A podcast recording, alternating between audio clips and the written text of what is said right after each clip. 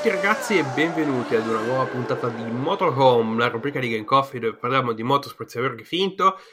Sentite che nasalità, eh, sono tornato perché, perché sì, sono tornato, ma sentite, sono ancora un po' chiuso per colpa di un piccolo virus chiamato Covid che ci ha distrutto almeno settimana scorsa.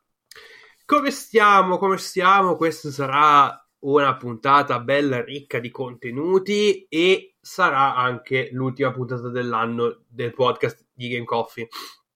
Quindi so che quest'anno è stato un po' incasinato da, da, da, dal, punto, dal, punto, di vista del, del della quantità di contenuto, uh, però dall'anno prossimo di sicuro riuscirò a uh, diciamo a mettermi tutto dietro e ad andare avanti come ho fatto negli ultimi, come ho fatto di solito. Era una questione di abituarsi al fatto che non siamo più in due, ma siamo in tre qui dentro. Oggi con me abbiamo uh, quello che ha tirato avanti la baracca praticamente mentre io ero via, uh, il nostro co-host, di eccez- il nostro co-host classico, nonché uh, presentatore principale della rubrica Coffee Sports Stories, abbiamo qui con noi Toby Colangelo. Ciao Toby, benvenuto su Motorhome e tu sai esattamente perché sei qui in questa, in questa puntata. Sì, so esattamente cosa, perché sono qua, ma ci tengo a dire che io non ho tirato avanti un cazzo, nel senso che non è vero che ho tirato avanti sto podcast, anche perché ovviamente anche io ho avuto i miei, i miei casini Ehm, da quando è nata la bimba, tra l'altro, ti rispondo con una domanda, cioè come sta? Come sta la bimba o come sto io? Come sta la bimba? Cazzo, se, cazzo me ne frega di come stai tu. Come sta la bimba, ovviamente? Sta bene, sta bene, sta benissimo, cresce, fa le sue cose, uh, mangia, pisce e caga. Okay, è un pochino eccessivo come cosa, però comunque uh, sta bene, non ha avuto problemi, quindi sta crescendo molto molto bene e, e, e sta diventando una piccola donnina ed è una cosa molto strana. ad agosto era meno di mezzo metro più o meno, anzi un po' più di mezzo metro, adesso sembra, adesso ha una sua diciamo, è difficile da spiegare, ha una sua struttura definita, nel senso che la sua faccia oramai credo sia quella che avremo, quella che avrà per il resto della sua vita sostanzialmente, perché quando sei un neonato è un po', è un po una faccia di default, poi si evolve sostanzialmente. È come quando cambiano, le, cambiano i connotati. Come quando fanno i, i, giochi tipo di calcio, di basket che spawnano i giocatori con delle facce generiche e poi vengono, le, vengono fuori le mod. Ecco, esatto spiegato di merda. Poi comunque non è eccessivo che una bambina mangi, dorme, mangia, dorma e caga, cioè nel senso è quello che fanno i neonati. Quindi non è che... Puoi esatto, però potevo metterla un po' meglio, sai. Ah, eh, vabbè. Sì. Però non siamo qui a parlare del più, del meno o del, dello zero o dell'uno.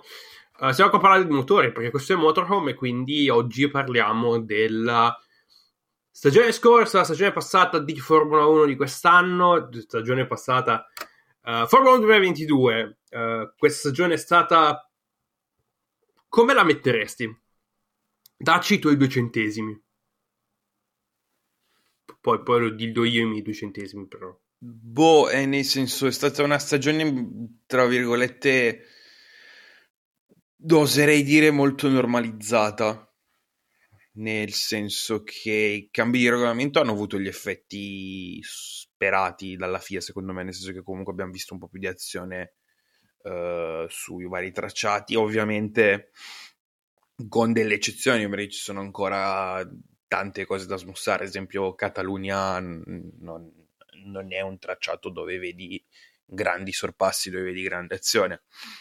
Era partita bene uh, per quanto riguarda oserei dire lo storytelling della stagione, nel senso che avevamo due, c'erano due chiari contenenti al titolo, che era Carletto Chierico e, e Massimo Lungipasso, Uh, poi ovviamente la Ferrari è la Ferrari, quindi solamente Verstappen si è distaccato ed è diventato campione del mondo per la seconda volta.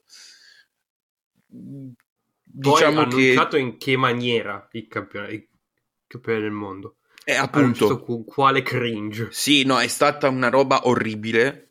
Io infatti ho visto, ho guardato per la prima volta nella mia vita il Gran Premio del Giappone e mi sa che non lo guarderò mai più.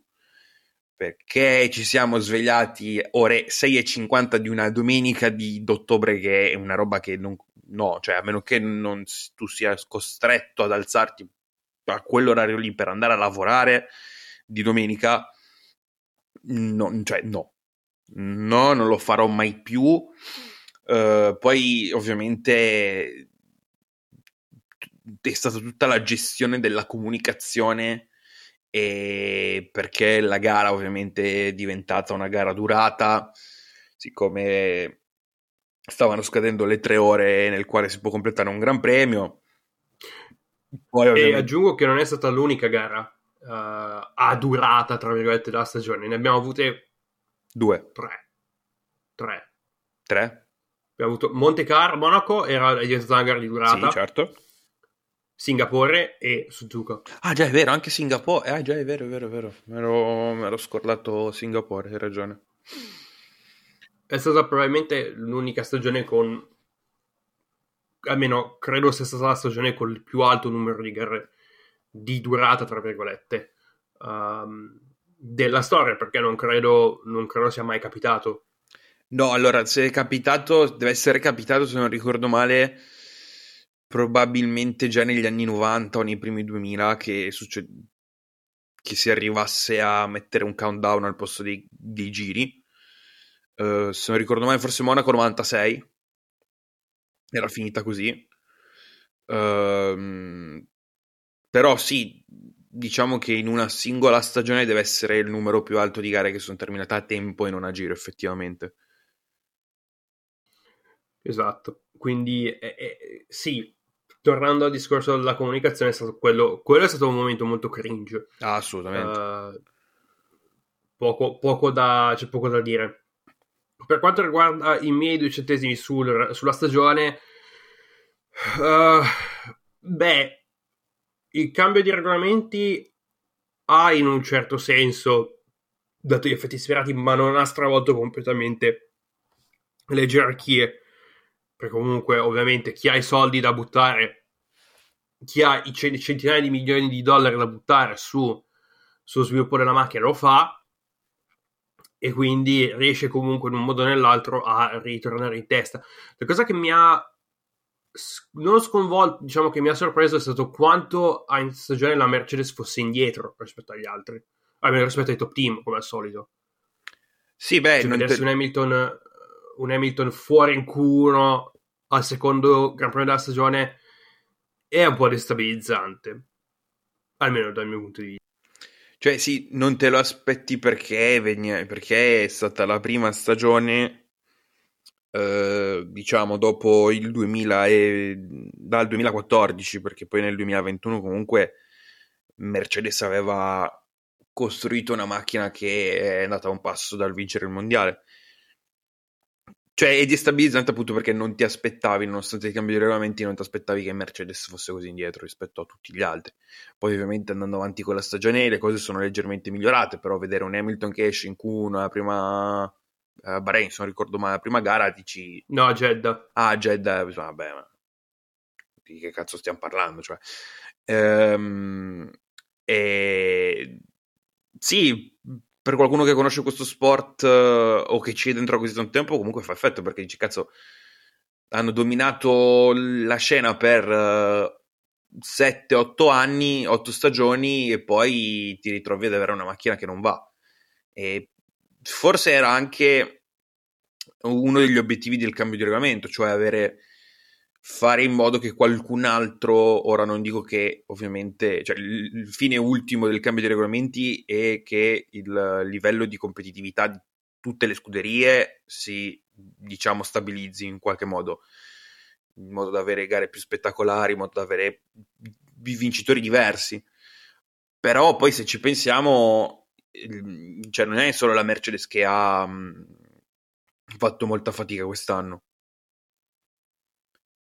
C'è McLaren che ha fatto un sacco di fatica quest'anno. C'è... Purtroppo. Eh, purtroppo, purtroppo sì, ma la macchina non andava e non ci puoi fare niente. Cioè, più o meno. Sì, effettivamente può anche essere una scelta sbagliata, una direzione sbagliata per quanto riguarda lo sviluppo. Mm. Quindi, almeno per quello che so, comunque la McLaren era un'auto agli inizi, inizio stagione era un'auto abbastanza difficile. Um, poco, non poco bilanciata, ma con tanti problemi più che altro in inserimento e in uscita. Per Grezza ancora ancora se la cavava, ma in entrata, in, cioè in, in entrata e in uscita era abbastanza difficile. Era un'auto, ovviamente, essendo McLaren più, diciamo, tarata, la MCL36 credo fosse molto più tarata verso, verso stile di guida di Lando Norris che rispetto allo stile di guida di, di Daniel Ricciardo. Comunque non era un'auto neutra da quel punto di vista. Non è che i, i piloti potevano imprimere di più uh, del, nel loro stile di guida. Quindi quei problemi sono poi stati esacerbati ovviamente da una messa a punto non, non grandiosa. Per carità, il team ha fatto, ha cercato, ha fatto il meglio che ha potuto, credo, però eh, è rimasto comunque un passo indietro rispetto a, alle ultime, almeno alle ultime due stagioni, dove abbiamo visto una McLaren incredibilmente competitiva, incredibilmente in forma, uh, ha sfiorato le vi- sfior- anzi, è riuscita ad arrivare ad una doppietta, ha sfiorato un'altra vittoria, comunque discorsi da, da fanboy a parte. Sì, è, stato, è stata una battaglia per McLaren perché ritrovarsi quinti a fine stagione, eh, adesso vediamo un po' come cambieranno le carte in tavola con la situazione team principal che vedremo in un secondo tempo. Dato che abbiamo parlato di Jeddah, questo è stato il Gran Premio più, oserei dire, problematico non da quello, dal punto di vista da, da, ciò che, da ciò che è successo in pista, perché comunque è stato un bel gran premio, ci sono state tante battaglie, bordello assurdo, e più che altro quello che è successo fuori pista, se vogliamo un attimo recuperare quello che stava succedendo al di fuori del, del Cornish Circuit di, di Jeddah. Sì, perché non penso sia mai successo nella storia della Formula 1 eh, di andare a correre su un circuito al di fuori del quale piovono razzi. Ah no. Perché, per chi non so ricordasse, in quei giorni era in corso, in concomitanza con il Gran Premio di Formula 1, secondo me non, non è stato un evento casuale, il bombardamento da parte di forze ribelli yemenite ad alcune raffinerie dell'Aramco mm, che sono nel, nei pressi del circuito di Jeddah. E, ehm, sono quelle situazioni in cui ti è da, cioè, da un certo punto ti viene da ridere, però dall'altra parte ti viene voglia di ficcare testa contro un muro se sei una persona come me, ad esempio, perché um, ovviamente ricordiamo che uh, hanno dovuto estromettere da, dal calendario il Gran Premio di Russia per la questione della guerra, uh, dell'invasione in Ucraina, con gente che viene a dire ai media noi um, non andiamo a correre in un paese che sta uh, facendo guerra, quando poi vai a correre in Arabia Saudita che è dal 2014 che sta combattendo una guerra proxy in Yemen. E poi... Eh, eh, quello, quello, è il, quello è il punto, una guerra proxy una guerra per procura, non è, le forze saudite non sono direttamente coinvolte. Sì, ho capito, ma, Quindi, ma i droni che eh, bombardano, so. lo, lo, bombardano lo Yemen giorno, giorno, dopo giorno sono di fabbricazione saudita. Ah beh, quello assolutamente. Ecco, cioè, che, che, sia, che, ci sia l'esercito effettivo a, a, combattere o meno, però seguendo questo assioma in realtà non, non si sarebbe neanche dovuto andare a correre in Russia dal 2014 in poi. Ed esatto, dopo, dopo l'invasione, dopo l'annessione della Crimea. Della Crimea, l'invasione del Donbass da parte di certi omini verdi che non avevano insegni militari da nessuna parte, ma che ovviamente provenivano dalla Russia, perché cioè, non, non, giriamoci intorno. Cioè, l'invasione della, dell'Ucraina è iniziata nel 2014. Però non siamo qua a parlare di guerra in Ucraina, ve l'ho già fatto, ne ho già fatto abbastanza e quindi cioè, torniamo magari sul, sull'argomento principale della puntata. Ecco. Esatto, esatto. Meglio tornare sui nostri passi. Uh, ti direi di risfornare i tuoi pronostici e vediamo quanti ne abbiamo azzeccati. Yes. Oddio. Quanti ne abbiamo azzeccati? Allora, mi ricordo che io il primo, il primo pronostico che avevo era che il cambio di regolamento non farà tanto. Allora, in parte no, ma in parte sì. Non è che non mi aspettavo che la Williams da un, da un giorno all'altro diventasse, tornasse, diciamo, sui, primi, sui gradini più, sul gradino più alto del podio, no, quello no. Però ha in un certo senso un po' mischiato le carte. Abbiamo visto un Alfa Romeo in salita, in crescita. Abbiamo visto team che sono scuderie che sono completamente crollate, tipo Aston Martin che è completamente crollata, ma già, da, già dall'anno scorso, già dal 2021, erano in difficoltà. Uh, poi abbiamo visto, sì, scuderie che hanno fatto fatica, Mercedes, McLaren, ma anche altre scuderie come l'Alpine si sono dimostrate in grado di saper ad- sapersi adattare al tipo di regolamento che, uh, che, si è, che si è, diciamo, che, che, hanno, che hanno concordato. Ecco, discorso Alpine, uh, parliamo un attimo del discorso Alpine perché il discorso Alpine, cioè l'Alpine ha fatto un casino durante la metà, durante la prima metà di questa stagione, no scusa, durante credo fosse durante, il, ehm, durante la pausa estiva. Perché annunci un pilota senza dire al pilota che lo annunci, quello è un po' un casino. Una grande mossa di marketing, però, se ci pensi. Sì, lo so che tutta, cioè, lo so che qualunque pubblicità è buona pubblicità, però potevano gestirsela un po' meglio. Sì, non è... Anche perché... Non penso, vai, vai, vai. non penso sia legale una roba del genere, nel senso... Mm, no. Abbiamo firmato Oscar Piastri. Sì, raga, ma io non ho firmato un cazzo. Cioè, che, che, che cazzo è? Cioè, lo scopri sui social? Cioè, vabbè, ok, il mondo funziona così adesso. Però se tu non hai firmato nessun contratto, non penso siano autorizzati a fare una roba del genere. Cioè, non so quanto sia effettivamente legale questa cosa. Poi, beh, oh, è uscito su Twitter, eh, dice anche Twitter è un po' il puttanaio del mondo, quindi queste cose trovano... Twitter cioè... è l'ufficio stampa del mondo andato in merda. Sì, ma vabbè, lasciamo perdere.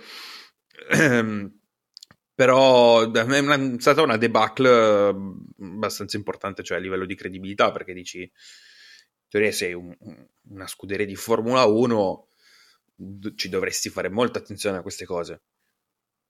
Mm. E poi vai a fare una cagata del genere quindi non Beh, so cosa sia vero. passato all'ufficio pubbliche relazioni barra l'ufficio stampa dell'Alpin. Dici, ah sì, dai, annunciamolo perché no, in realtà c'erano delle magagne per quanto riguardava la, le scadenze per la firma sì. del contratto. Quello sì. Esatto. Che forse quello è vero. Il motivo principale per cui hanno fatto quello che hanno fatto. Solo che mm, annunciare un pilota che non ha firmato eh, cioè, eh. è ai limiti della stupidità, penso. È un po' una situazione analoga l'abbiamo avuta in IndyCar sempre quest'anno e la McLaren era coinvolta anche in questo, mm. in questa diciamo debacle. Perché uh, a quanto pare è successa una situazione quasi uguale uh, quando um, Chip Ganassi Racing su Twitter, se non sbaglio, aveva confermato, aveva confermato che Alex Palou avesse corso con Chip Ganassi per la stagione prossima. Quando poi alla fine lui è uscito su Twitter dicendo che io, lui non aveva firmato nulla e che era pronto non ad, ad andare a correre per Chip Ganassi, ma a passare per McLaren. In questo caso era McLaren SP. Comunque, uh, il team di uh, la scuderia IndyCar sotto appunto il patrocinio di McLaren. Um, tra l'altro lo Scappiassi è finito anche in McLaren, quindi diciamo che la situazione è stata simile, solo che nel caso, nel caso Paolo Ganassi, uh, la Corte Suprema ha dato ragione a Chip Ganassi, quindi Alex Palou l'anno prossimo correrà per loro. Non so quali condizioni, però correrà per loro, quindi forse qui c'è stato più, era più una questione di, uh, aveva, del fatto che avesse già firmato qualcosa e quindi quello per, ovviamente dava la legalità e quindi la Corte ha detto, ha detto che Alex Palou deve, uh, deve esercitare quello che è il contratto appunto che il contratto che ha firmato ha cioè il valore che, che, il, contratto, che il, contratto, ha è quello che lui do, dovrà volente o nolente correre appunto per, uh, per Chip Ganassi Racing per quest'anno anche se adesso è diventato anche un mezzo pilota di riserva tra McLaren però boh. vediamo comunque bordelli a, bordelli a parte per quanto riguarda gli uffici stampa di, del mondo torniamo sui pronostici, allora io avevo scritto che Mercedes e Red Bull saranno davanti, ma in questo caso avrei, potremmo cambiarlo in Ferrari e Red Bull saranno davanti fin quando Ferrari non, commit, non, non decide di fare seppuku. Sostanzialmente. Che poi è più una... Credo sia stato un problema di direttive. Mm. Se non sbaglio. Sì. Se non sbaglio c'era una direttiva tecnica di mezzo. Sì, la Anche perché la, sì, la 039. 039, sì. Anche se comunque queste nuove auto hanno portato dei problemi piuttosto lampanti, piuttosto evidenti per quanto riguarda. Io non capisco perché hanno, hanno dovuto creare un termine per questo fenomeno. Porpoising. Chiamalo sballottamento. Eh, che cazzo vuol dire? Eh, ho capito, in inglese come lo chiami? Bouncing. Ah, ma è vero. non so più l'inglese. Molto semplicemente. Eh? Non so più l'inglese a quanto pare. Eh, studialo con Cambly. No, non è vero. Sì, sì, mi raccomando, 15 minuti di prova gratuita se utilizzate il codice sconto. Boh, inventati un codice sconto così a cazzo di cane adesso. Codice sconto Motorhome 2022. Bello, professionale. No, non provate, non provate a farlo perché non abbiamo non ho la finanziazione con Cambly, quindi non, non funziona. Sì, questa era tutta una burla. Uh, eh, quindi, questo. Sì, il problema del porpoising è stato. Ma l'hanno accusato un sacco. Cioè, ovviamente quasi tutte le auto soffrivano di questo tipo di sballottamento dovuto al problema, dovuto alla, alla perdita di carico da parte del, sotto, del fondo, sostanzialmente. Perché se non noto effetto suolo, continui a perdere carico, schiacci l'auto per terra, poi hai troppo carico, poi, ne, poi non, hai, non, hai, più, poi ne hai di nuovo, quindi è un continuo saliscendi, quindi succede questa roba così, questa roba lì. Uh, comunque, sì, la Ferrari ha completamente fatto seppuku perché non si sono adattati alla, alla direttiva tecnica 039, quindi questo ha portato a una un'auto molto scorbutica da quello che so. Cioè, no, si sono adattati, ma l'hanno fatto male. Molto semplicemente. Più che altro l- la questione della, della tavola da mettere sul fondo ah, diciamo che probabilmente a livello di progettazione la macchina era stata studiata ovviamente eh, non avendo in mente questa cosa, era stata studiata con i regolamenti senza direttive tecniche che c'era prima dell'inizio della stagione, quindi una volta che vai ad aggiungere una componente così ad una macchina che di per sé, diciamo, cioè, non è che avesse grossi problemi di, uh, di guidabilità la Ferrari prima della direttiva 039, almeno per quello che ho visto io, poi io non so un cazzo, quindi, cioè, poi magari si dà una merda e Leclerc è un fenomeno, e così come Sainz che la fa andare dritta, non lo so. Però quando in, devi, eh, perché quei livelli lì di quando fa, anche fai solo una leggera modifica a certi elementi, ovviamente cambia tutto l'equilibrio dell'auto e quello ha mm, tagliato le gambe tantissimo alla squadra di Maranello. Vabbè, poi ci sono anche questioni che sono, diciamo, uh, relative anche prima del, dell'introduzione di questa direttiva tecnica, cioè in Austria è Sainz ha fatto, ha fatto un barbecue. Però lì non lo puoi imputare, non lo puoi imputare né alle strategie sbagliate né tantomeno a, a direttive tecniche, cioè lì sono cose che... Oh. Affidabilità. Esatto. Però sono cose che capitano, non è che puoi dire, ah, la macchina della Ferrari è una macchina super inaffidabile. Cioè, ha dei problemi di, di affidabilità, quello, mh, mm, su quello non ci piove. Però mh, mm, non, è così, non è stata così inaffidabile come magari lo era qualche anno fa, diciamo. Quindi sì, c'è da imputare il, um, il calo della Ferrari è da imputare senza dubbio alla direttiva tecnica 039 che è entrata in vigore a Spa e va bene. L'affidabilità della macchina che ovviamente è quella che è e poi c'è il, il vaso di Pandora, l'elefante nella stanza che sono cioè, le strategie che le strategie che non stanno né in cielo né in terra. Cosa, cosa vuoi dire? Cosa vuoi dire? Eh, che, che cazzo devi dire? Cioè... cioè, adesso poi ci arriviamo al discorso al discorso Vasseur. Um, quindi, almeno io, questi erano i miei primi due, uh, i miei primi due pronostici che avevo scritto. Tu cosa avevi? Allora, i primi due pronostici che avevo era um, riguardante la classifica costruttori, erano um, riguardanti più che altro le, le ultime posizioni della, della, della, graduatoria, ovvero sia avevo pronosticato che la AS sarebbe finita ottava nel campionato. E c'hai peccato. E ci ho, pre- preso, vero? Ci hai preso, preso. preso. Minchia. Adesso vediamo, adesso andiamo a vedere, però credo, credo, credo che tu ci abbia preso, presissimo. Sì, potrebbe essere, aspetta. Eh, sono che trovo le cazzo di classifiche. Ecco. Sì, ci ho preso, ci ho preso. Yes. Ci hai preso, ci hai preso. Con questa ci ho preso, la prima l'ho presa, ma eh, non ho preso la seconda parte, ovvero che la, l'Alfa Romeo sarebbe stata ultima. No, non l'hai presa, anzi. Anzi, toppato dalla grande, che sono arrivati sessi, hanno fatto un bel campionato, effettivamente. Ha fatto una bella stagione, mm. ha fatto una bella stagione. Io non davo un centesimo all'Alfa Romeo. Ma anch'io, infatti, se, non avrei detto che sarebbe arrivata ultima. Invece... Io non davo un centesimo, veramente. Invece molto bene. Invece, invece molto bene, molto bene. E l'ultima parte... Alfa Romeo che... Scusami. No, no, vai, vai. No, scusami, vai tu, scusami. Alfa Romeo che nei prossimi anni, che dal 2026 sarà, sarà Audi.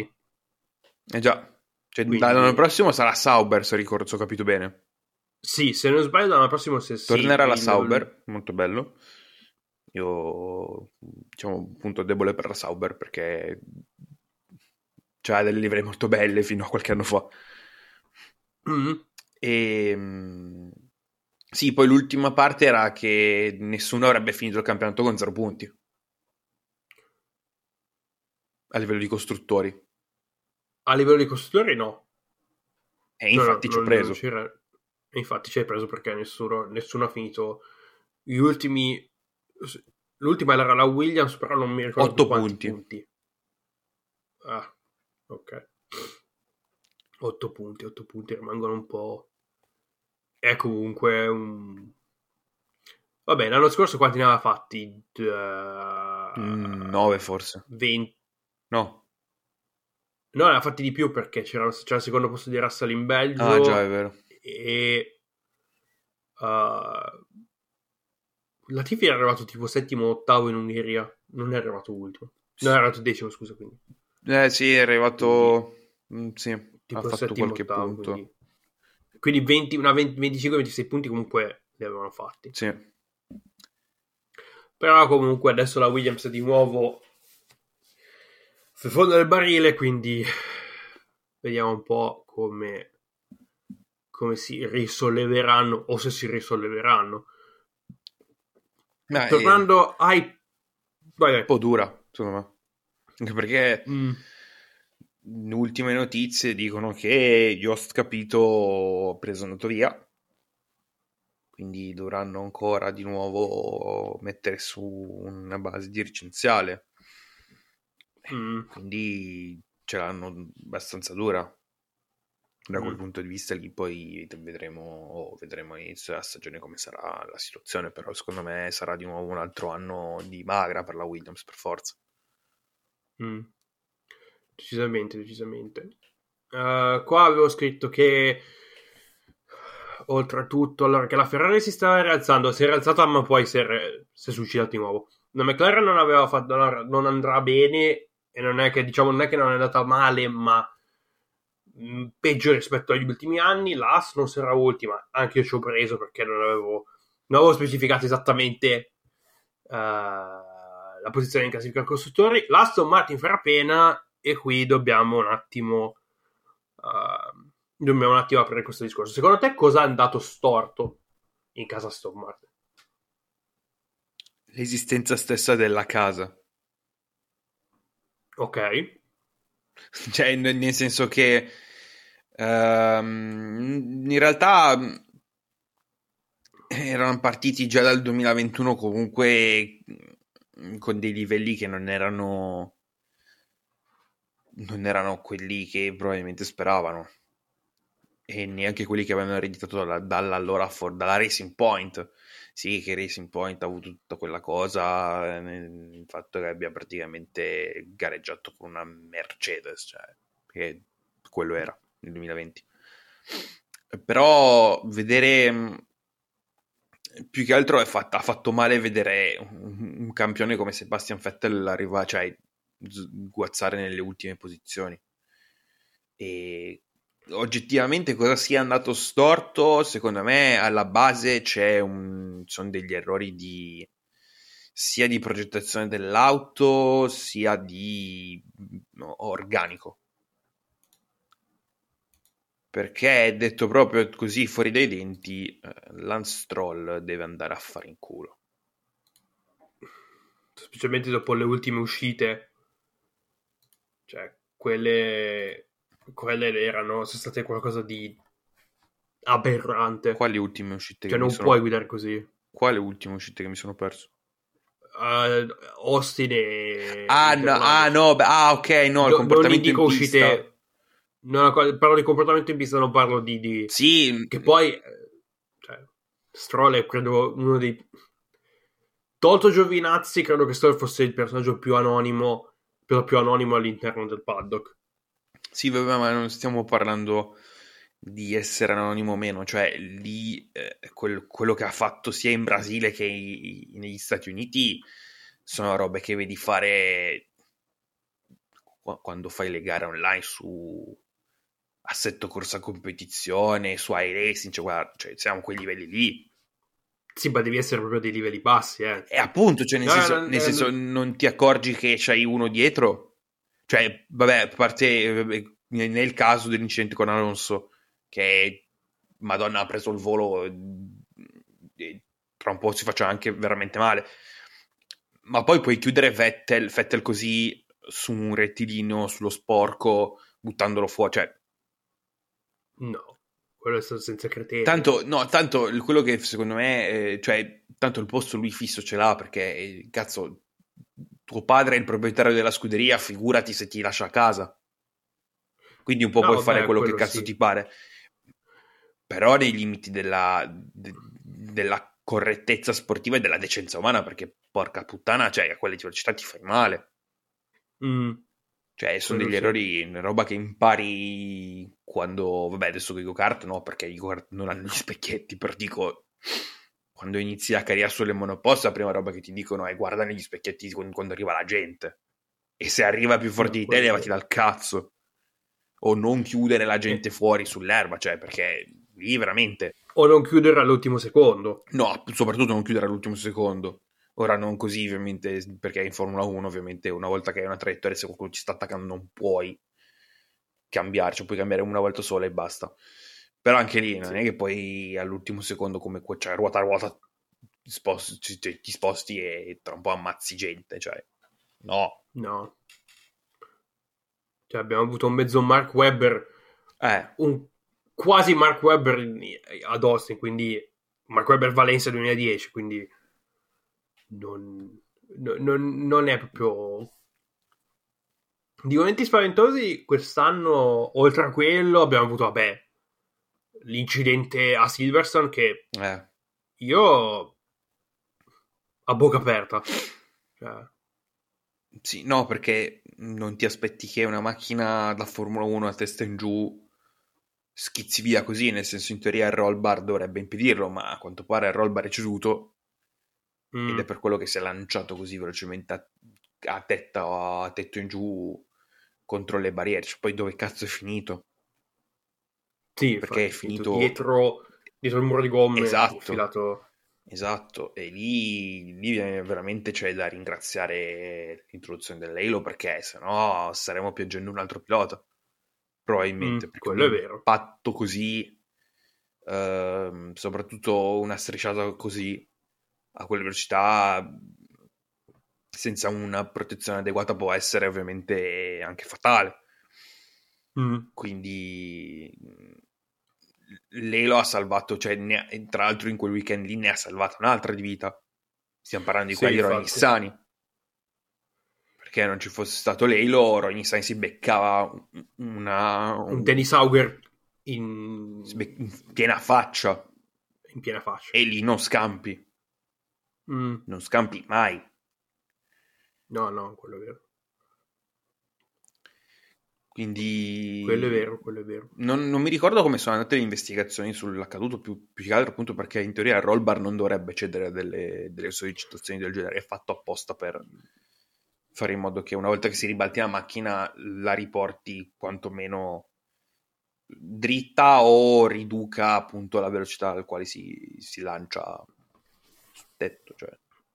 Non, eh, non mi ricordo neanche io effettivamente come sono andate le investigazioni. Non mi ricordo quale fosse effettivamente la causa del cedimento del rollbar, però sì, quello è stato, questo è stato un momento abbastanza spaventoso. Vabbè sì, sicuro. Un po' per tutti, un po' per tutti. Quindi, ritornando ai nostri pronostici, sparmene uno che hai completamente a caso. Eh, primo punto di Schumacher e Zu. Beccati tutti e due. Beccati tutti e due, esatto, bravo, bravo. Sì. Uh, Joel aveva il primo punto l'ha fatto in Bahrain, giusto? Sì, sì. Quindi proprio così. Uh, Mick Schumacher ha, ha fatto i suoi primi punti a Silverstone, Sì. quindi ok. Ok, ok, ok. Uh, dammene un altro, dammene un altro. Hamilton campione del mondo. Dove? Ma mai nella vita. Mai nella vita. E Ah, che questo è proprio... Eh, no, questa ovviamente andava eh, sull'onda di quella che era stata la stagione 2021, cioè nessuno ovviamente Mm. si sarebbe mai aspettato che la Mercedes non fosse a quel livello di competitività lì. E- ed è tra l'altro la prima stagione dal 2009 nella quale Lewis Hamilton eh, non vince una gara. È vero, è vero. Quello è vero. Dal 2009. Pazzesco, pazzesco, Mm. pazzesco. Ehm, ecco, una domanda che volevo farti. Secondo te, se quest'anno non va, dici che alla fine per, per Lewis Hamilton dici che da- dall'anno prossimo, dal 2024 dice boh basta, chi se ne frega, fanculo. Secondo me non è tanto una questione di qua- cioè non è tanto una questione di se non va, è una questione di quanto non va. Mm, Perché un conto è non andare, ma essere eh, costantemente magari in top 5 o a giocarsi per il podio. Se proprio, secon- se, se proprio non va roba che fai fatica a stare nella top 10, eh, diciamo che magari potrebbe dare un'altra, darci un altro tentativo nel 2024 e poi dire basta. Se vede che la situazione continua a essere così, vuol dire basta. Però ovviamente lì è una questione di vedere come si presentano poi nel 2023. Perché se Mercedes capisce gli sbagli che ha fatto nel 2022, eh, lì sono... sono cazzi. Ed è molto probabile, ed è abbastanza probabile, non dico, non dico certo, ma è abbastanza probabile che stiano lavorando come dei matti a Brackley per, eh, appunto per, eh, per correggere tutti gli sbagli che hanno fatto durante, durante questa stagione. Quindi vediamo, vediamo un po' come, come andrà quest'anno. Vediamo, eh, quest'anno, scusate, vediamo un po' come andrà nel 2023 perché questa puntata è ancora nel, siamo ancora nel 2022, quindi Eh, esatto.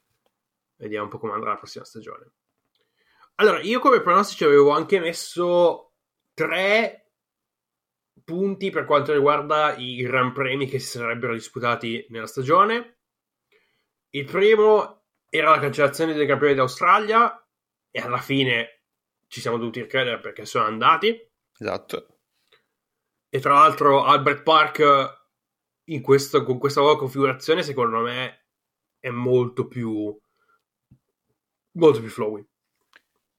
Assolutamente molto più flowy. Sì. Uh, proprio Volevo, volevano mettere una zona di RS su quella zona lì, Mm. sulla zona prima delle, delle chicane. Però l'hanno poi definita pericolosa e quindi l'hanno tolta. Sì, no, perché più che altro Cioè, no. non è proprio propriamente dritta. No, no, E quindi il disco di RS è un problema. è un problema. Sì, sì, quello è un problema. Però comunque è rimasto. eh, comunque non hanno snaturato, non hanno snaturato il tracciato. No, certo. Hanno recuperato un bel po' di tempo perché comunque quella, quella chicane 8-9 che era che c'era lì eh, faceva perdere un, un bel po', eh, allungava un po' il- il- i tempi. Secondo me, secondo me ci sono stati questi cambiamenti e, e, e niente, vediamo un po' come andrà l'anno prossimo.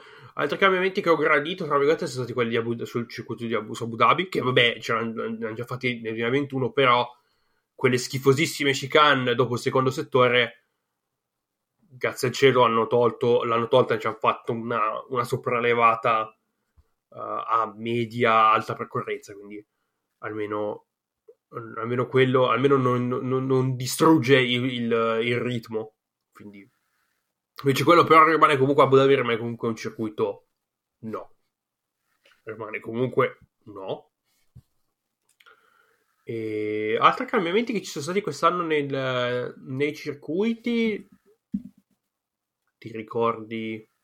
Spa non è stato cambiato più di tanto, non ci No. sono stati cambiamenti. No, hanno solo cambiato, legger- hanno riprofilato leggermente lo, la Radion dello Rouge, ma per il resto Per il resto sì, per il resto Per il resto uguale. a livello di layout non ci sono stati grossi cambiamenti, a parte, cioè forse quello più grande è stato appunto non sono stati cambiamenti fatti da Albert Park, però Albert Park è un circuito che a me è sempre piaciuto ehm, e forse in questa conformazione così è ancora un po' più bello appunto perché è un po' più leggermente più veloce. L'unica cosa che non mi piace tanto secondo me è la curva subito dopo appunto eh, quella chicane, cioè la- dopo aver detto la chicane, no? quel Mm. complesso da curva, secondo me è un po' troppo stretta, hanno fatto un po' troppo stretta. Se la tenevano un po' più larga come era negli ultimi anni, secondo me era ancora un po' più veloce e ancora un po' più bello, però Ok. ovviamente arrivando da una zona, cioè da un rettilineo così forte, così lungo...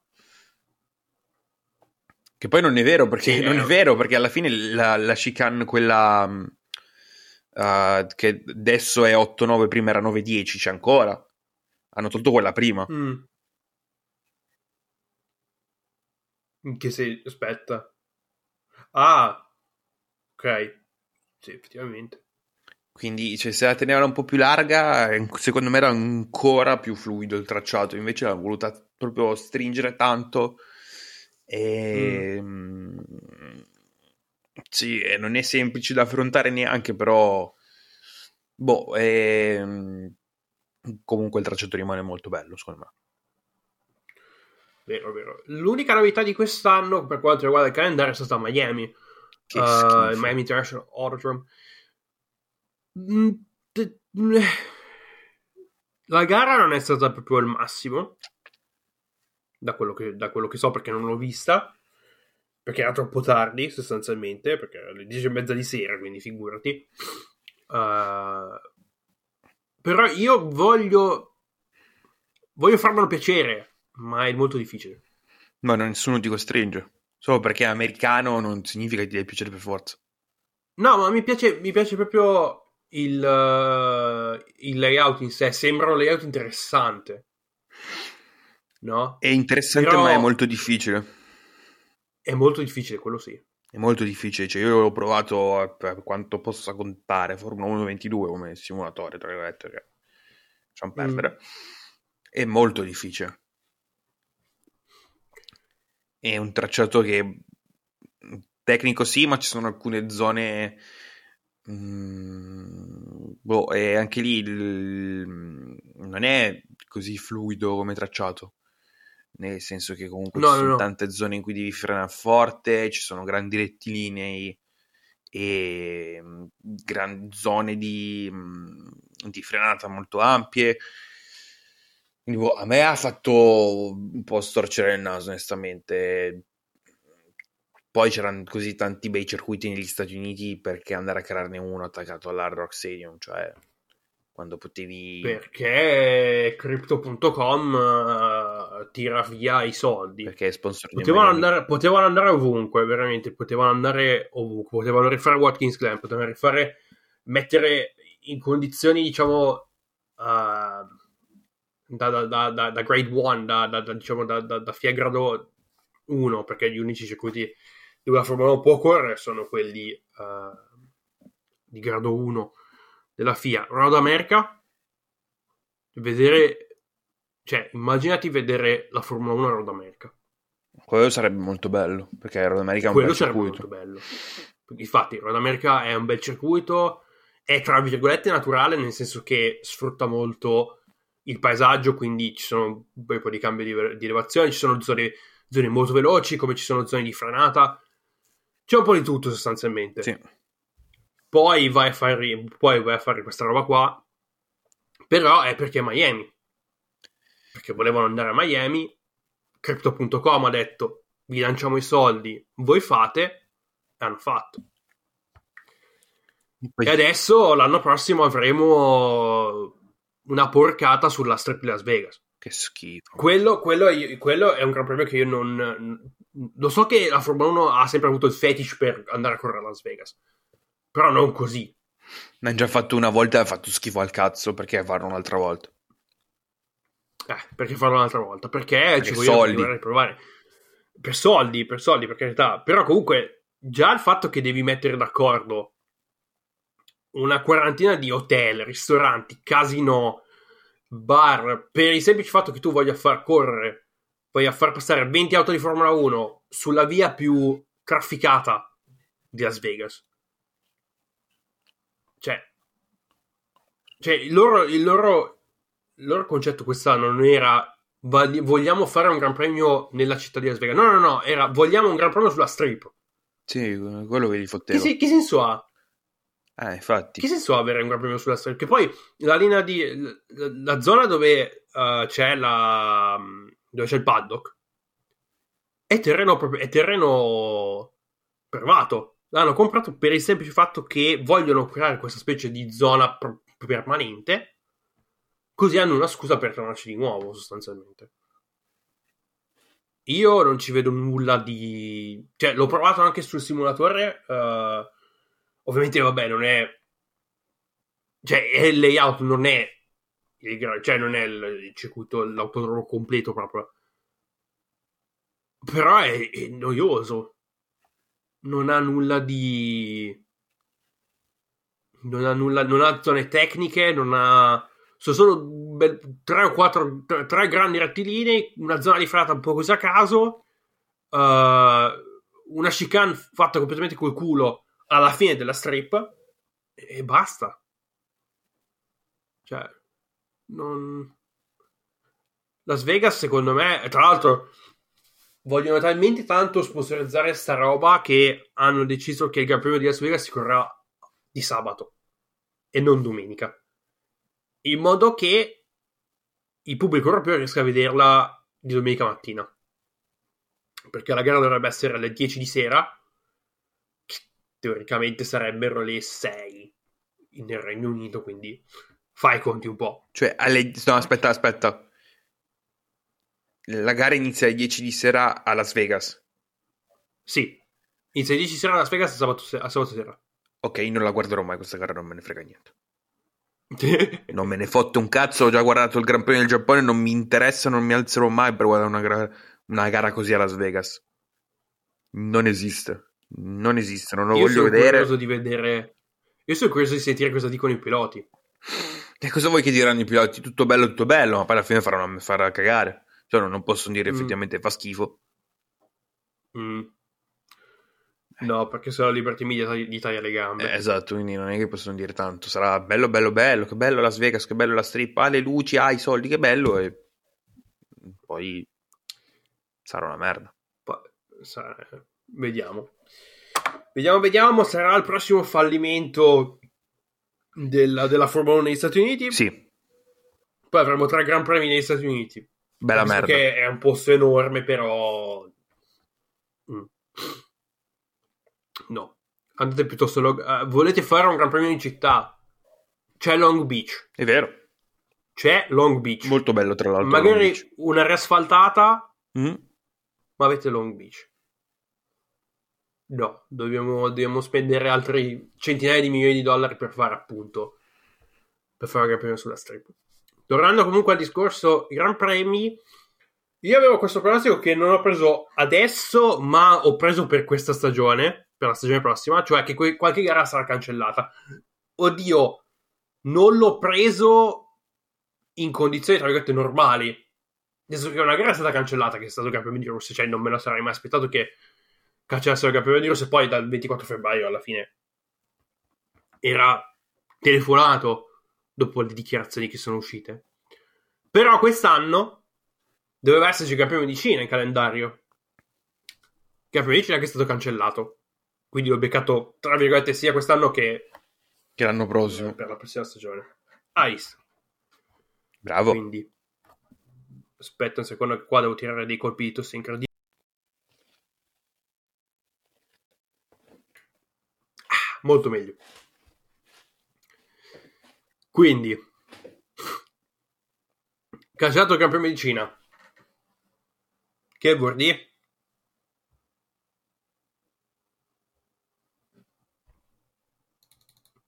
Sei mutato. Mi stavo soffiando il naso.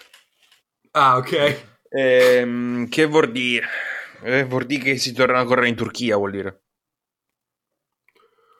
Non credo che facciano dei. Non credo che la, che la Formula 1 stia pensando di fare dei, de- delle sostituzioni. Meglio ancora. Credo che rimarrà. Meglio ancora. Credo che rimarrà appunto. Non eh, perché, quali- il- non perché ci sia una gara in meno, ma per, per una questione di, eh, di lavoro. Nel senso Mm. che una stagione già da 22 gare, non tan- sia per i piloti che per tutto, tutto il circus alla fine, Mm, è pesante. è già tanto. È molto Esatto. pesante, a livello, anche a livello solamente fisico è pesante. Mm. Metterci una Però gara in- calendario perché voglio vedere. Voglio vedere se. Voglio vedere se ci sono delle- dei back to back tipo quest'anno hanno fatto Baku, Baku Monreal per dire una settimana. No, lo, fanno- lo faranno anche l'anno prossimo. Ah, perfetto. Mm, Sì, beh, bello. Bello. eh. Bello andare Poi fare le campagne con DHL. Ah, noi spediamo le cose, eh, il- l'impatto zero dell'impronta di carbonio. Poi vai dall'Azerbaigian al Canada invece che andare in Spagna o a Monte Carlo, che, che è a metà strada, letter- letteralmente a metà strada. Sì, infatti. Che poi hanno tirato fuori un discorso perché molti ovviamente guardando anche da altre parti hanno tirato fuori il discorso sì, eh, la Formula 1 fa 22 Gran Premi si lamentano mentre la NASCAR fa 40 gare. Zio, la NASCAR corre negli Stati Uniti. Hanno crew A, crew B, crew C. Molte auto sono già pronte nei circuiti, già lì, nei, nei, nei- nei- come si chiama? Nei, container, pronte direttamente da, da essere spedite dove devono andare. È, è- è impossibile parlare di, di- cioè fare una- un, uh, un confronto da quel punto di vista. Perché stiamo parlando di, di un confronto tra un campionato mondiale e un campionato nazionale dove comunque i costi sono ordini di magnitudine molto più bassi rispetto a, a, al mondiale, a Formula 1. Cioè. Sì, no, perché ovviamente la gente deve comparare le cose senza sapere niente. Cioè, correre sulla superficie di un paese, per quanto sia grande come gli Stati Uniti, è comunque una cosa, ma se stiamo parlando di un campionato del mondo nel quale devi almeno toccare non tutti i cinque continenti, perché tutti i cinque, non, cinque continenti non li fai, ma almeno quattro, eh, non, cioè, fare 20, cioè essere fuori di casa otto mesi l'anno ehm, e passare in tutto una roba come tipo 50.000 chilometri per fare le gare è... cioè sì. la gente si lamenta Tidena si lamenta per forza perché non ce la fa più perché siamo degli esseri Beh, umani con dei, con dei, limiti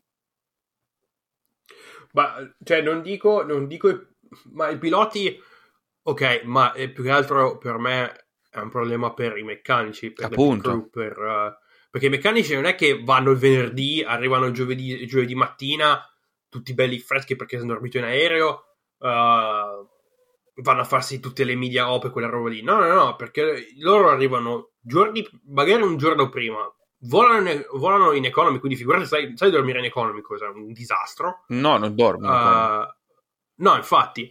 Uh, poi arrivi, arrivi in, in, in, loco, ti metti lì, fai, ti fai 8 ore a smontare tutti i, tutti i container, a mettere a posto le cose. Poi Uh, magari, cioè, magari che ne so, il venerdì, sessione di, sessione di prove libere. Finita la sessione di prove libere, loro devono smontare tutto. Appunto. E non è che ci metti mezz'ora. Poi, stessa cosa capita, stessa cosa succede uh, fine gara. Fine gara devono ripacchettare tutto, rimettere tutto nei container, poi loro devono andare direttamente via subito per andare. Uh, cioè, loro non vedono nulla. Cioè loro fanno la scuola aeroporto, hotel, hotel, circuito, circuito, hotel, da lì poi circuito aeroporto generalmente. Eh. Quella non è una vita, cioè veramente ti rovinano un po'. Eh, esatto. Sarebbe bello avere sarebbe bello, sarebbe possibile questa cosa se avessimo un crew A e crew B. Eh, Però, esatto. oh, vuoi il budget cap, ti tocca cioè, avere due crew per, uh, di meccanici alza i costi e non di poco. Quindi. E beh, appunto, cosa fai se non gli smetti gli stipendi? Che senso ha? No, non ha senso, assolutamente no. Però quella non è vita da quel punto di vista. No. Ok, eh, torna- parlando, tra- tralasciando questo discorso, tirami fuori un ultimo pronostico che avevi, vediamo se l'hai beccato o meno. Allora, io ne avevo due ultimi. Ok. Cioè, il calo drastico di Alpine, che è stato, cioè, l'ho beccato mezzo. Nel senso che prima, prima parte di stagione sì, poi nella seconda parte di stagione sì.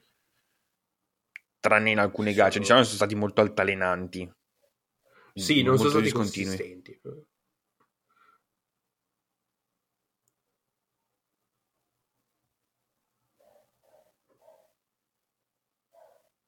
Hello? Eh. Quindi l'altro? È il record di giri su gomma morbida per Sergio Perez. Non credo, no, non penso l'abbia, l'abbia preso. Io ho detto sopra i 30, so. ma non so se sia stato calcolato. Non lo so. Non credo sia stato. No, non credo sia stato calcolato. Però anche lì credo che adesso parlando di Sergio Perez, credo che ci stia succedendo qualcosa in Red Bull perché si sono poi battibeccati, credo, in Brasile, se non sbaglio. Sì, sì, perché Max vuole fare quello che cioè, vuole fare il numero uno e dice ah, io quello non lo aiuto, ma rotto il cazzo. Il problema è che lui ti ha fatto vincere un mondiale. Quindi, erano, questi erano i nostri pronostici. Quanti ne abbiamo azzeccati? Boh, quanti ne abbiamo sbagliati? Di nuovo, boh, chi lo sa. Uh, io ne avevo un paio sulla IndyCar, ma non sto a sbilanciarmi quest'anno perché è tutto, è tutto un casino. È, è sempre una, una, grandissima lotteria, quindi non sto a, non sto a sindacare. Uh, quest'anno, oltre a Formula 1, IndyCar e in un certo senso il mondiale Endurance, ho guardato anche il mondiale Rally. e devo dire che il Mondiale Rally mi ha preso un po' tanto. Quindi, quindi vediamo un po' cosa succederà l'anno prossimo, uh, anche da quel punto di vista, che, perché sono successe cose incredibili uh, dal punto di vista del mercato piloti, però non, non sto a entrare nel dettaglio, magari ne parlerò in una puntata dedicata. Uh, per quanto riguarda il mondiale Endurance, quest'anno, scusate, nel 2023 avremo l'entrata di nuove, uh, di nuove vetture. Finalmente, piano piano, il cambio di regolamento sta dando i suoi frutti. Entrerà Porsche, Cadillac e Ferrari.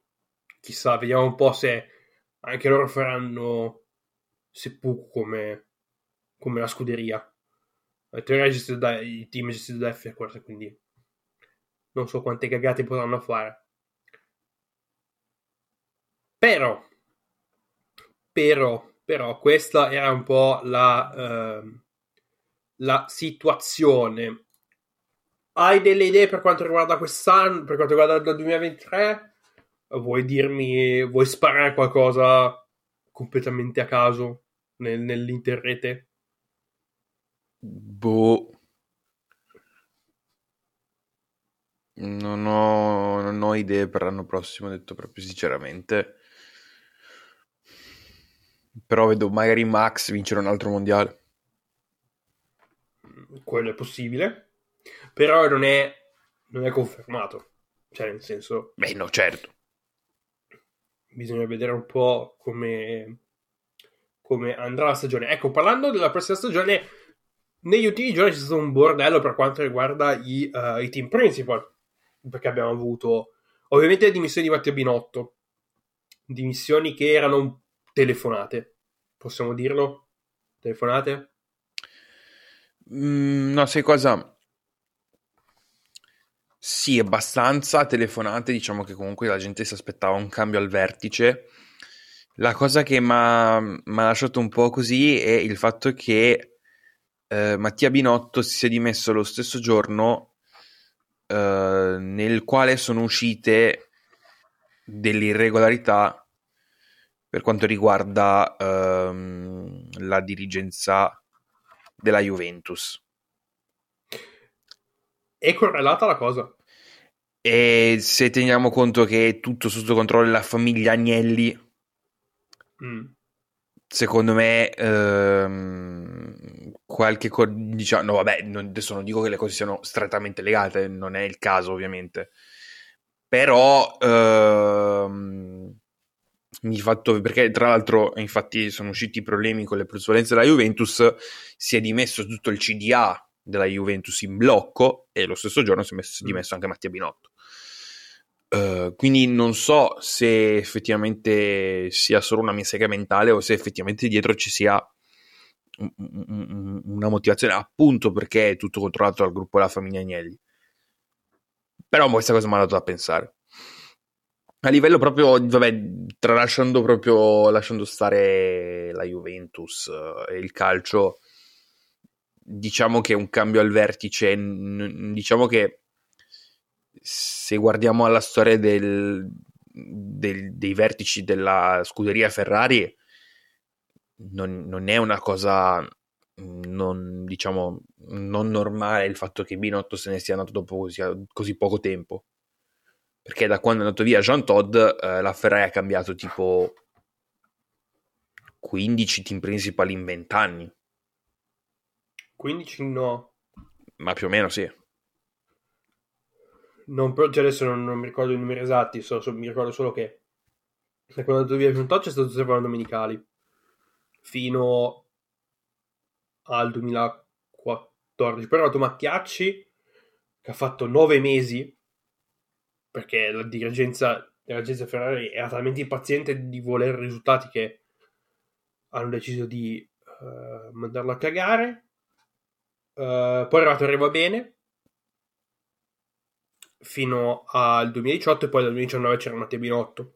Quindi non dico 15 team principal, però 5 in confronto a molte scuderie che di team principal ne hanno avuti to massimo due in, in, in tutto questo tempo dà da pensare su come effettivamente la scuderia Ferrari venga, venga gestita nei piani alti, ai piani alti sostanzialmente.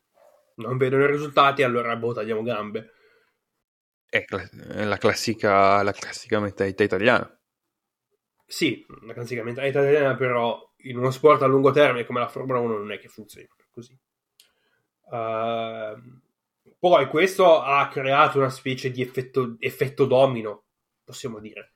Si è dimesso Binotto, hanno confermato Vasseur, Vasseur ha lasciato il posto libero ai Sauber per andare a Seidel, uh, Seidel poi ha lasciato il posto libero in McLaren per essere occupato da Andrea Stella. Quindi Vasseur in Ferrari cosa ti dice, secondo te? Secondo te? Poco e niente.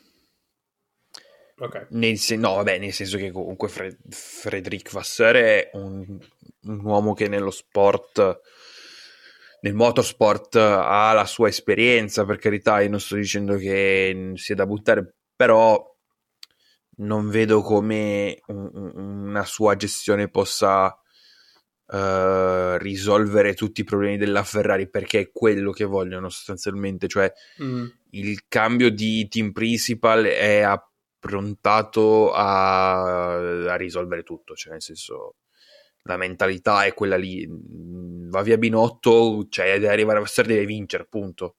Cioè non ci sono altre opzioni. Se non vince deve andare a fare in culo anche lui. Che è la mentalità che ha la Ferrari da quando ha vinto sette campionati del mondo costruttori e piloti consecutivi. Mm. Solo che uh, quelli li hai vinti con un pilota che non rinascerà mai se non tra forse 150 anni, è stato tutto un, un, una, una, congiunzione quella, quel periodo di grande successo, solo che è, è, è nel classico spirito italiano, se una volta che vinci devi sempre vincere. Solo che non funziona così, lo sport non funziona così. Mm.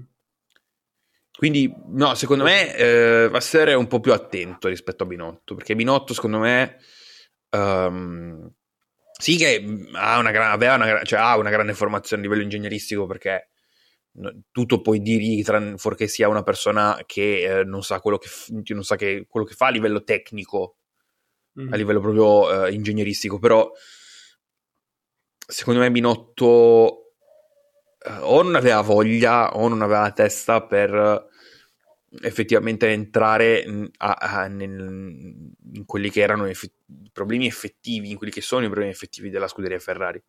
Vasseur ha un approccio un po' più diverso, eh, sembra anche essere una persona un po' più rilassata.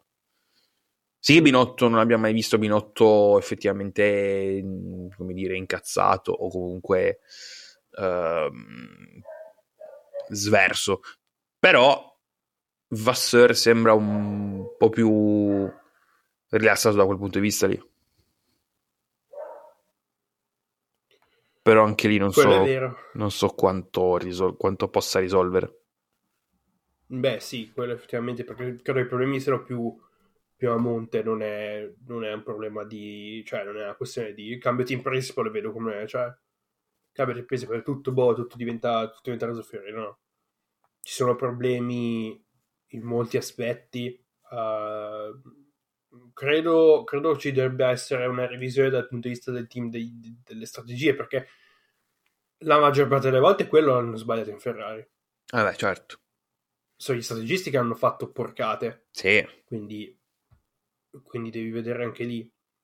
E per strategisti non stiamo parlando di ingegneri di gara, perché quelli, non, quelli sono solo comunicano col pilota, non, non hanno un, non hanno potere decisionale in merito a quello che poi viene tradotto come strategia in pista. Credo che qualche input lo possano dare, ma proprio veramente in maniera velata e superficiale non possono uh, smuovere. Che poi, comunque, tornando a parlare della questione di ingegnere di pista, ce ne, cioè, sono gli stessi da quanto? Eh. 15 anni. Eh, sì, una decina di anni. Tenendo conto Anche che lì l'ingegnere di pista di Alonso nel 2010 era Andrea Stella. È vero. Che poi è andato via. E ci sono sempre i due che non mi ricordo mai uno non mi ricordo, non mi ricordo mai come si chiamano. Uno è, quello Uno spagnolo. spagnolo, l'altro è svizzero. No, l'altro è italiano. Francese. L'altro è italiano. Sì, sì, sì, l'altro è italiano. Quello, il- allora, eh, il- l'ingegnere di pista di Leclerc è quello spagnolo, non mi ricordo come si chiama. We're checking, we're checking. Bravo, we are looking. checking, we are checking, we are looking. E invece quello di, di Sainz, slow button, slow button on, slow button on, è italiano. ah, ok, questa, questa non me la... Pensavo fosse svizzero, ma non... No, no, è italiano. Ok, ok. Eh, Cioè, se vuoi adesso quindi- vado a cercare i nomi perché non li so. Boh. Eh, quindi Vasseur adesso in, in- in, eh, Ferrari, andrà Seidel va in McLaren per eh, McLaren, scusate, va in Sauber puramente per un discorso di preparazione, per preparare il tutto per il takeover dell'Audi eh, del 2026 sostanzialmente, perché Seidel è stato anche uomo, uomo Audi durante la campagna, durante l'inizio della campagna Endurance, prima che passasse alla Porsche. E per quanto riguarda Andrea Stella in McLaren, io ho un grandissimo punto interrogativo perché non lo conosco come, non lo conosco come persona, quindi non so. Non Eh, so no. darti una ri- cioè, non da quel punto di vista non so darti una risposta. Comunque ho trovato i nomi. Ok, Allora, quello di, di Leclerc è eh, Xavier Marcos Padros, ok, invece quello di, di Sainz è Riccardo Dami. ok, Riccardo Dami, ok. Ok. E quindi questi erano i nostri due centesimi sulla stagione di Formula 1 di quest'anno, ovviamente incredibilmente blaterati e completamente a caso. Ehm, oltre alla revisione dei pronostici della stagione che abbiamo fatto a fine 2021. Quindi, per ultimo, cosa potremmo dire? Tocchiamo un po' quest'anno dal punto di vista del, del podcast. Quest'anno che ovviamente è stato stravolto dalla mia, eh, dal mio cambio di figura da, da, da- da- persona normale, da uomo a padre, quindi eh, sono un po' quello. Non aspettatevi nessuno il recap del 2022 per quanto riguarda il mondo gaming perché ho veramente fatto fatica a seguirlo. Eh, però dal 2023 dovremmo riprendere il tutto in maniera solida. Quest'anno è stato anche il debutto eh, in pompa magna, tra virgolette, per Toby per quanto riguarda appunto la sua rubrica eh, all'interno di Game Coffee, ovvero sia Coffee Sports Stories, che è una rubrica che sta facendo molto bene. Ma veramente non è stato il debutto, non è arrivato, non è stato quest'anno, è stato l'anno scorso. Che la prima puntata è datata a ottobre 2021. Ah, già, è vero, è stato l'anno scorso, però diciamo hai messo dal punto di vista, credo che dal punto di vista di puntate ne hai fatte di più quest'anno. Beh, sì, assolutamente sì. Eh, Però il debutto di Coffee Sports Stories è stato, è stato incredibile. Ehm, è stato veramente, è stato veramente incredibile. Ehm, ovviamente è un progetto di. Scusa, no, scusa, mi sono confuso. Non Coffee Sports Stories, eh, di, era il 1994. Ovviamente è un progetto enorme, come ci hai sempre, ci hai sempre detto. E cosa vorresti dirci hai, hai qualche sneak peek per eh, il 2023? Finiremo il 1994? Allora, io spero di finirla prima, prima o poi questa serie perché sta prendendo delle dimensioni che sono quasi inumane.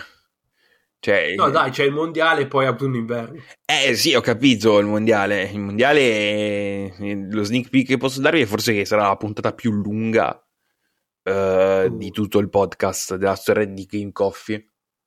Probabilmente. Molto probabilmente. vai oltre, credo, vai oltre due ore. Eh, non ne ho idea, ma penso proprio di sì.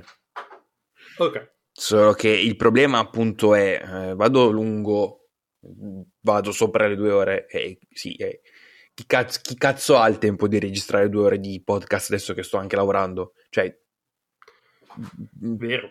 tra l'altro io ve lo dico, io ed agosto non tocco lo script di quella puntata lì. Perché eh, ho preso il computer nuovo, cazzi mazzi, quindi è un po', è un po' dura, detto proprio onestamente. Mm. Dovrei cercare di rimettermi lì e buttare di nuovo giù cioè, finire almeno la puntata dei mondiali. Solo che tra una partita e l'altra, anche in mezzo alle partite, succedono cose. Mm. Quindi non è un racconto, cioè posso cercare di farlo il più lineare possibile, solo che diventa, cioè per, per, come sono fatto io, che voglio metterci dentro tutto, diventa estremamente difficile, se non praticamente impossibile. Quindi, mm, ovviamente, come al solito, non faccio pronostici per quanto riguarda l'uscita di quella puntata lì, perché non lo so. Cioè, io non so quando avrò nel tempo di scriverla, di finire di scriverla, nel tempo di registrarla, perché appunto andrò lunghissimo, quindi cioè, due ore da casa da solo non le ho mai. Fondamentalmente mm. non le ho mai. E aggiungendo anche il fatto che comunque io uh, sia a casa, cioè non sia più a casa durante le giornate, io dal lunedì al venerdì lavoro dalle otto e mezza alle cinque e mezza, quindi il tempo che arrivo a casa sono le sei e un quarto quindi la vedo mm. dura uh, registrare tutto in una sola volta la puntata. Mm, perché non mi piace spezzarla. Non mi piace spezzarla perché cambiano da un, da un pezzo all'altro. Si sente poi nel prodotto finale che sia che è cambiato qualcosa. Che sia solo anche mm. la, la qualità dell'audio, il mio tono di voce, mm, cioè e a me non piace, cioè voglio avere un prodotto organico, un prodotto che sia tutto sullo stesso livello qualitativo e quello mi scazza. Quindi mm. non so bene come, come approcciare la cosa, detto proprio onestamente, però in qualche modo in qualche modo prima del 2024 penso che ce la farò a farlo uscire. Ok, ok, va bene. Uh, quindi io direi che possiamo chiudere uh, quest'anno, questa puntata, un po' tutto sostanzialmente.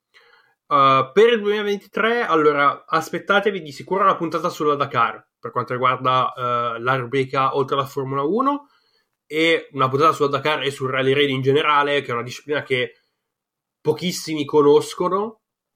Oddio, la Dakar è la Dakar, quindi molti di più la conosco, però il Rally Raid come disciplina in sé uh, è molto meno conosciuta e volevo anche fare un altro episodio di Oltre la Formula 1 per quanto riguarda il mondo del rally. Uh, poi avremo una puntata con Toby dedicata alle Novo Legion 5, uh, eh, dove parleremo appunto delle sue specifiche tecniche, come si sta trovando Toby in questo momento e se um, si, si consiglia l'acquisto di questo prodotto e poi andremo avanti parlando del mio catalogo sostanzialmente, del catalogo che ho, ehm, che sto cercando di finire, che è, è immenso. Sto cercando di finire, ovviamente coprirò come mio solito anche le notizie del mondo tech. Ovviamente so che ehm, in questo ultimo periodo c'è stato il crollo di FTX e uh, sarebbe stato interessante parlarvene, però i tempi sono stati quelli che sono stati e quindi uh, non ho appunto toccato, non ho, non ho toccato l'argomento. Quindi, una volta, come sempre, io vi ringrazio per l'ascolto. Uh, come al solito, trovate il link in descrizione. Piccolo aggiornamento: sono ufficialmente entrato con Game Coffee anche su Mastodon mi trovate a uh, gamecoffee at livellosegreto.it, quella l'istanza Mastodon dedicata al mondo del gaming. Quindi mi troverete lì e troverete tutti i vari aggiornamenti. Magari ogni tanto posterò qualche um, commento su qualche gioco o su qualche notizia del mondo, del, mondo videoludico, comunque nel mondo della, della tecnologia in generale. Quindi, come al solito, io vi ringrazio per l'ascolto. Toby, è stato un piacere come sempre. Anche per e me noi ci sentiamo e noi ci sentiamo l'anno prossimo con una nuova puntata di Game Coffee e Toby lo risentirete negli anni futuri con una nuova puntata di Era 1994, magari di qualche cronaca storia completamente a caso uh, che verrà fuori causa evento X uh, nel mondo. Quindi fate i bravi e ci sentiamo l'anno prossimo. Ciao! Ciao!